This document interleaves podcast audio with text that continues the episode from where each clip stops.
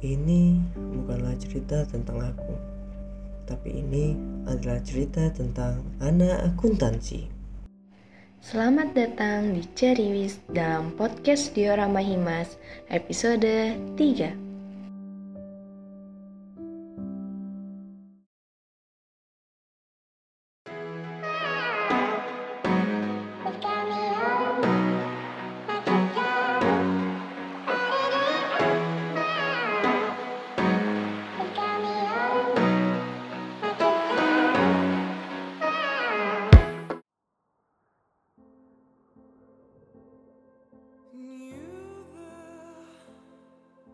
Halo semuanya, kembali lagi bersama kami PSDM Himas 2020.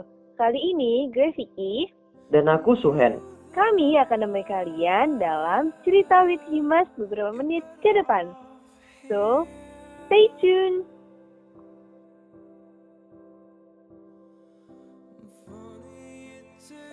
Halo Suhen, gimana nih kabarnya? Alhamdulillah sih baik-baik aja Niki. Ya meskipun kita di tengah wadah covid kayak gini harus di rumah aja. Ya tapi semoga kita bisa lewati ini semua bersama sih. Kamu gimana Niki kabarnya? Aku juga nih, alhamdulillah masih sehat-sehat aja. Ya, semoga kita semua terhindar deh dari COVID. Cewek, gimana nih? Udah kangen kampus belum? Duh kalau ditanya soal itu ya pasti kangen banget lah ya. Secara udah berapa lama gitu kita di rumah aja nggak ketemu kawan-kawan kelas kita. Apalagi sekarang udah harus ketemu dengan kelas baru di semester baru. Ya kita syukurin aja lah apa yang ada. Kalau kamu gimana nih? Kangen nggak sama kampus? Wah, kangen sama kampus mah pastilah ya. Tapi nih ya, eh, dengan di rumah aja nih, nambah sisi positif buat gue. Salah satunya, ya nambah lah informasi-informasi yang sebenarnya tuh penting. Lu tau gak sih, yang lagi booming banget tuh sekarang? Waduh, apa tuh masalah banyak yang calonin ke DPR setengah wadah kayak gini Ki? Ya, yang gue maksud sih bukan yang itu ya, ya yang tentang body shaming itu loh. Ya, sebenarnya body shaming itu kan ada di sekitar kita. Tapi kadang kan kita nggak sadar. Bener bener bener. Berarti yang kamu maksud yang lagi rame waktu itu ya, yang tentang selebgram ya? Ya, gitu deh. Tapi nih ya, pemahaman gue nih, body shaming itu tuh ngadain fisik orang, walaupun konteksnya dalam bercanda. Tapi bener gak sih? Bener sih. Sepemahaman aku juga kayak gitu. Tapi nih ya, kemarin aku sempat baca tuh. Rupanya ada hal yang buat adanya jadi adanya itu body shaming, yaitu namanya body image. Kamu tahu nggak tuh apa artinya body image? Apaan tuh body image? Baru denger banget. Nah, jadi arti body image itu adalah attitude, pandangan, kepercayaan, dan persepsi seseorang terhadap fisiknya. Ya, walaupun hal ini subjektif banget ya. Tapi sebenarnya ini ada. Nah, dari sini muncul lagi dua, yaitu adanya body image positif dan juga body image negatif. Nah, body image positif itu adalah seseorang yang menerima dirinya apa adanya. Dia percaya dirinya itu lebih dari sekedar penampakan luarnya. Nah, dia itu pu- merasa puas, dia itu menerima dirinya ya meskipun dirinya itu nggak sempurna dan tidak ideal seperti yang masyarakat sekitar bayangkan. Nah, sedangkan kebalikannya nih, kalau orang memiliki pahaman body image negatif, dia itu nggak pede, merasa tidak puas, dan merasa ada beberapa kekurangan nih di area fisiknya yang menurut dia harus dirubah nih. Ya, apa pun caranya itu supaya dia bisa sempurna, bisa ideal, sesuai apa yang dia inginkan dan masyarakat sekitar inginkan. Gitu Ki. Padahal hal ini bisa merusak mental health kita ya gara-gara kita nggak pede ya kita bisa berpikiran negatif terus gitu Wah, sumpah baru tahu banget. Makasih loh Suhen. Eh, tapi kan tiap orang nih pasti punya body impian kan. Misalkan pengen punya badan six pack, terus tinggi, kulitnya putih, mulus. gitu-gitu deh gimana menurut lo Nah, menurut aku itu bukan hal yang salah ya. Selama kita nggak memaksakan apa yang menurut kita ideal ke orang lain gitu. Kita nggak memaksakan orang lain menerima apa yang menurut kita ideal gitu. Memaksakan lah intinya gitu. Ya, karena menurut aku ya kita diciptain di dunia ini ya ada yang tinggi, ada yang pendek, ada yang gemuk, ada yang langsing. Ya, terima apa adanya aja lah. Gitu sih kalau menurut aku. Menurut kamu gimana tuh? Aku setuju banget sih sama pernyataan kamu itu tuh. Yang penting kita tuh nggak boleh maksain orang lain seperti apa yang kita mau. Tapi nih ya kalau kita lihat-lihat di media juga pasti orang-orang tuh statement kalau misalnya cantik itu tuh ya yang kulitnya mulus tinggi langsing gitu-gitu. Bener banget, aku setuju. Ya makanya menurut aku sendiri nih ya, cara nggak langsung media sosial dan ya yang ada di TV-TV itu menciptakan standar kecantikan yang unrealistis gitu. Ya mereka bilang cantik itu kalau cewek harus putih, harus langsing, harus rambut panjang, ya ya seperti yang kita tahu lah gitu. Tetapi menurut aku kenapa yang di TV-TV orang yang bisa seperti itu ya karena menurut aku mereka punya akses gitu, punya privilege untuk ke sana. Misalnya artis mereka punya banyak duit jadi mereka bisa implan, bisa skincarean. Sedangkan misalnya kayak kita lah atau yang menengah ke bawah gitu. Mereka itu nggak punya privilege gitu, nggak punya akses untuk ke sana. Ya menurut aku apa bisanya orang kayak kita dan menengah ke bawah itu ya bisanya cuma ikhlasin aja tapi hal ini menuai banyak apa sih efek negatif jadinya masyarakat pengen cara yang instan yang cepat supaya bisa ideal kan? Jadinya nggak sehat gitu kayak minum pil obat yang nggak yang sembarangan lah gitu. Ya jatuhnya kan sakit ya nggak sehat. Gitu sih Ki kalau menurut aku. Menurut kamu gimana tuh Ki? aku setuju sih sama kamu bilang. Kalau misalkan ya media ini bikin statement ya yang aneh-aneh aja sih. Padahal kan tiap orang punya sisi cantiknya sendiri punya sisi cakepnya sendiri daripada harus minum obat yang malah nanti nggak tahu efeknya gimana kan Bener banget, setuju setuju.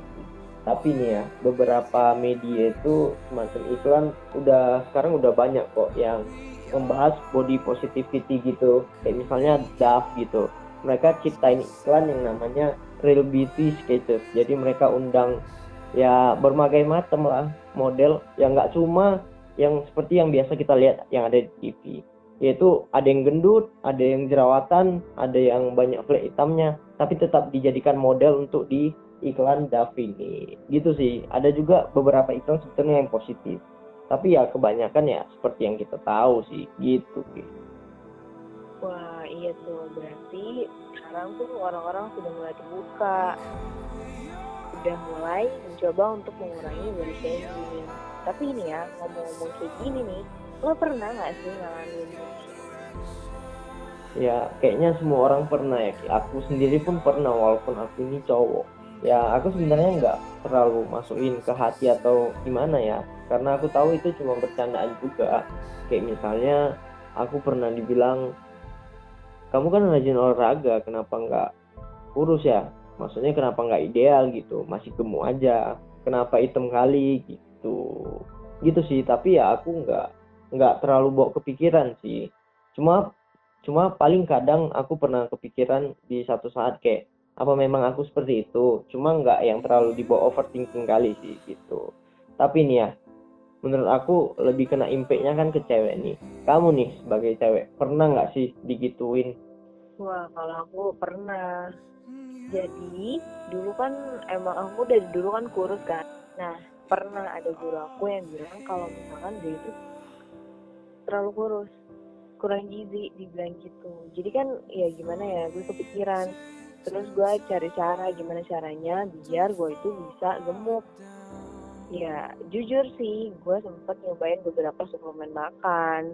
Ya, tapi tetap gini-gini aja tuh tapi nih ya mikir-mikir gini juga kayaknya gue juga pernah nih secara nggak langsung nge-shaming body orang ya walaupun konteksnya kan bercanda ya misalkan eh lo kok kayaknya gemukan Nah, itu kan bisa jadi konteks standing juga kalau misalkan emang orangnya nggak terima. Kalau lo gimana? Bener banget. Aku juga pernah sih ngalamin, maksudnya ngelakuin secara nggak sadar, walaupun itu di tongkrongan sama kawan deket. Jadi gini ceritanya. Kemarin pernah kawanku itu baru datang nih dari dari mana? Ya jadi aku maksudnya nanya gitu. Aku bilang gini woi leng kau baru dari mana? Gitu. Ya dia sambil ketawa aja sih nggak kenapa-napa. Tapi semakin ke sini aku semakin sadar bahwa itu suatu hal yang salah. Karena itu juga merupakan body shaming ya dan aku semakin ke sini semakin belajar dan pengen ngurangin sih hal itu sebisa mungkin gitu sih Wah iya tuh, jadi kan karena kita udah sama-sama tahu kalau misalkan efek dari body shaming itu nggak baik, makanya harus kita kurang-kurangin mulai dari sekarang. Karena body shaming itu impactnya bikin orang nggak pede, bikin orang tambah insecure, bikin orang overthinking malam-malam, harus istirahat malah overthinking. bener banget, bener banget. Nah, jadi ya, waktu lalu kita udah melakukan beberapa polling dan survei nih dari teman-teman yang ada di Instagram. Nah, dari polling kita mempolling yang jawab itu ada 630 orang nih. Nah, kita nanya, mereka pernah nggak sih ini di body shamingin sama orang lain? Rupanya hasilnya itu cukup mengkhawatirkan. Rupanya 553 orang itu pernah terkena body shaming nih. Bahaya banget kan? Dan juga dari survei-survei yang udah kita buka, kita terima, ada beberapa orang yang me memberikan cerita mereka tentang body shaming nih. Aku bakal bacain satu cerita nih dari seseorang. Nah, jadi korbannya itu datang dari seorang pria dan kejadiannya ini pada waktu SMA. Jadi waktu itu dia dikatain gurunya nih, lihat jawab kamu ada di mana-mana. Kamu jangan belajar terus dong, urusin juga tuh muka. Dalam hati korban dia terdiam dan dia berucap sendiri, ya mau gimana lagi ya, namanya juga remaja, jerawat itu ya wajar. Dan jerawat juga merupakan tanda stres dan beban pikiran kok Coba pikirin deh, aku udah mulai rajin rawat muka sebelum dikomentari sama beliau, tapi ya belum hilang aja gitu. Tapi aku bersyukur sih dari kejadian itu, karena aku dari situ bisa makin rajin rawat diri aku. Dan butuh dua tahun lebih, akhirnya wajah aku sudah mulai membaik nih. Nah, dihina teman, ya udah sering sih, walaupun konteksnya itu bercanda. Tapi ya santailah namanya juga hidup mungkin orang lain lagi bosan aja gitu dengan dirinya sendiri. Jadi mereka butuh bahan untuk ngisi kekosongan hidup mereka. Ya, it's okay lah, it's normal. Kita harus kuat apa pun kondisinya. Gitu Niki dari korban pertama. Kamu ada nggak Niki cerita dari korban-korban yang ada di survei itu? Wah, ada dong. Bentar ya, aku bacain nih ceritanya. Kalau kali ini ceritanya itu dari cewek nih. Nah, cewek ini tomboy. Cuman ya gimana ya, namanya juga cewek ya. Kadang tuh ada aja yang bikin sakit hati ya. Jadi gini ceritanya. Ceritanya karena aku tomboy plus suka main sama cowok, pernah tuh main bareng. Nah, temenku yang cowok ini ngajak temen ceweknya yang lain tapi ya aku kenal lah mukanya. Walaupun gak kenal deket. Lama-lama pada asik ngobrol, tiba-tiba si cewek ini ngajak ngobrol aku dong. Ya sopan dibalesnya, ya aja santuy. Eh tiba-tiba dia bahas cowok ganteng gitu-gitulah bahasan cewek. Dia nyeletuk. Hahaha, iya ganteng banget tuh cowok.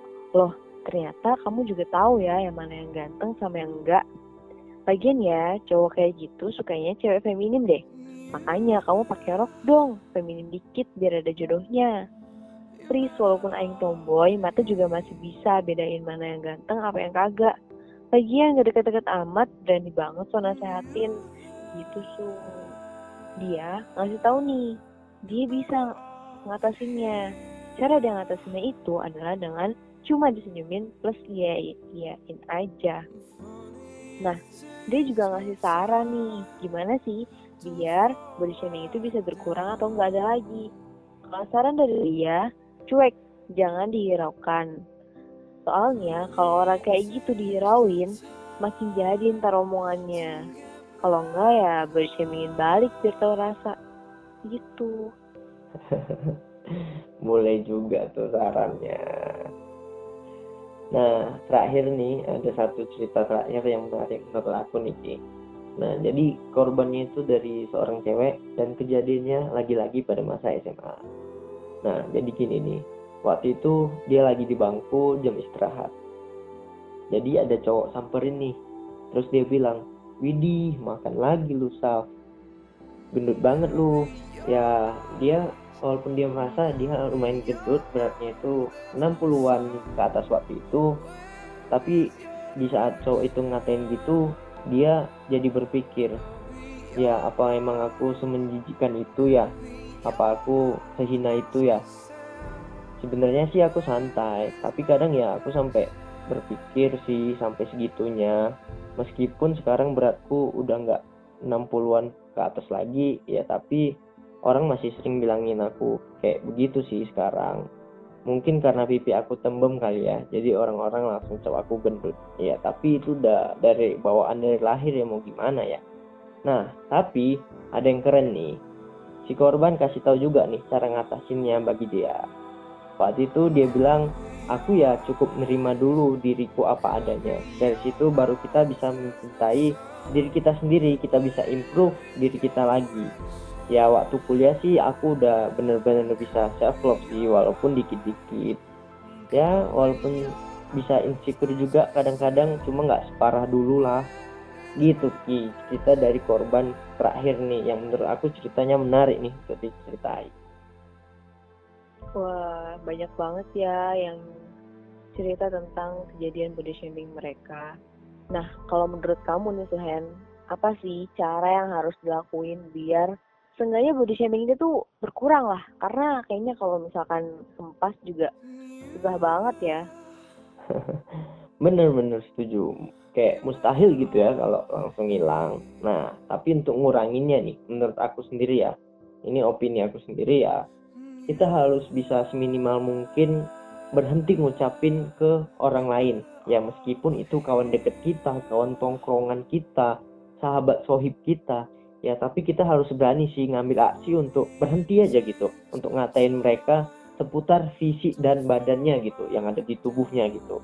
Ya harus berani sih berhenti gitu. Ya baru dari situ kan kita bisa belajar ya. Kalau kita bener-bener terima orang itu yang ada di sekitar kita apa adanya. Gitu sih kalau menurut aku sih. Menurut kamu gimana tuh? Wah mantep juga nih Suhen kalau kata aku ya ya intinya tuh harus self love, harus mencintai diri sendiri. Biar kita itu nggak termakan sama omongan body shaming orang dan kita itu bisa tahu diri kalau misalkan kita itu nggak perlu nge-shame body orang untuk apa gitu. Nah, kalau kamu gimana nih Suhen biar kamu itu bisa mencintai diri kamu sendiri? Waduh, bener bener bener setuju sih. Kalau aku mencintai diri aku sendiri ya. Kalau menurut aku sih dengan aku bisa nerima diriku apa adanya dengan aku mencintai segala kekuranganku ngembangin apa yang aku punya saat ini ya kita bisa improve sih. Bisa terhindar dari hal-hal body shaming orang lain lah ke kita.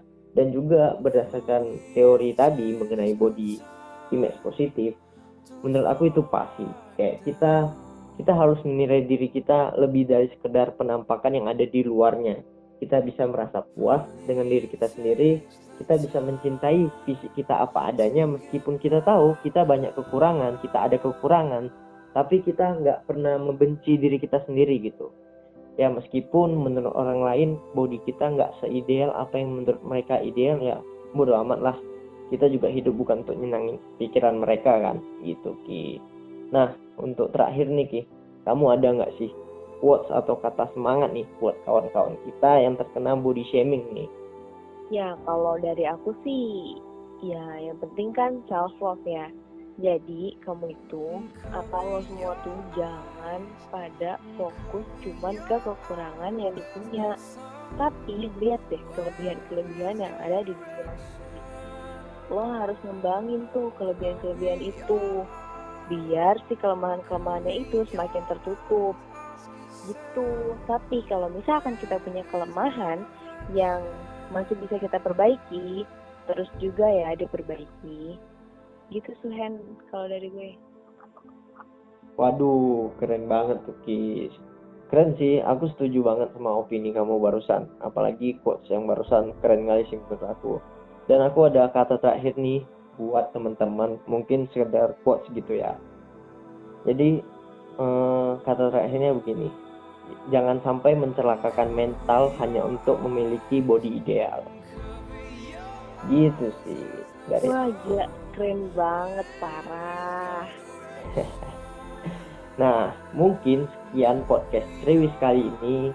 Semoga podcast kali ini bisa membawa ilmu walaupun sedikit, bisa membawa manfaat walaupun sedikit. Semoga bisa bermanfaat ke banyak orang gitu. Aku Suhen. Gue Vicky. Kami pamit undur diri. Sampai jumpa. Dadah. Dadah.